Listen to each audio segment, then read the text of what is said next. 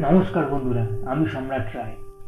তোমাদের সবাইকে স্বাগত জানাই কবিতায় সম্রাট পডকাস্ট শোতে আজকে বাংলা সাহিত্যের আরেক কালজয়ী দিকপাল সাহিত্যিক হুমায়ুন আহমেদের লেখা কবিতা নিয়ে হাজির হয়েছি তোমাদের সামনে। কবিতার নাম কাঁচ পোকা। তাহলে আর দেরি না করে এবার পাঠ করে নেওয়া যাক কবিতাটি।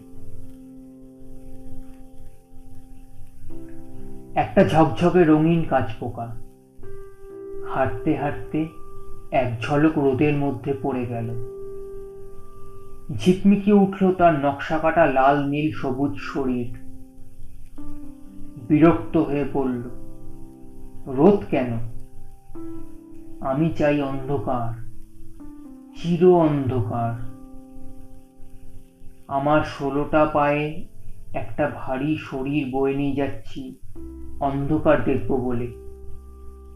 আমি চাই অন্ধকার, চির অন্ধকার। একটা সময়ে এসে রোদ নিভে গেল। বাদুরে ডানায় ভর করে নামলো আধার। কি গাঢ়, পিচ্ছিল, থকথকে অন্ধকার। কাঁচপোকার ষোলোটা ক্লান্ত পা বারবার সেই পিচ্ছিল আঠালো অন্ধকারে ডেবে যাচ্ছিল। তার খুব কষ্ট হচ্ছিল হাঁটতে। তবু সে হাঁটছে। তাকে যেতে হবে আরও গভীর অন্ধকারে। যে অন্ধকার আলোর জন্মদাত্রী। তো বন্ধুরা, এই ছিল আজকের কবিতা।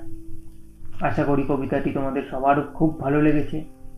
ভালো লেগে থাকলে কবিতায় সম্রাট পডকাস্ট শোকে অ্যাঙ্কার স্পটিফাই এবং অন্যান্য পডকাস্ট প্ল্যাটফর্মে ফলো বা সাবস্ক্রাইব করো। এপিসোডগুলো ডাউনলোড করে শুনো। আমি আবার নতুন কোনো কবিতা নিয়ে পরবর্তী এপিসোডে তোমাদের সামনে হাজির হব।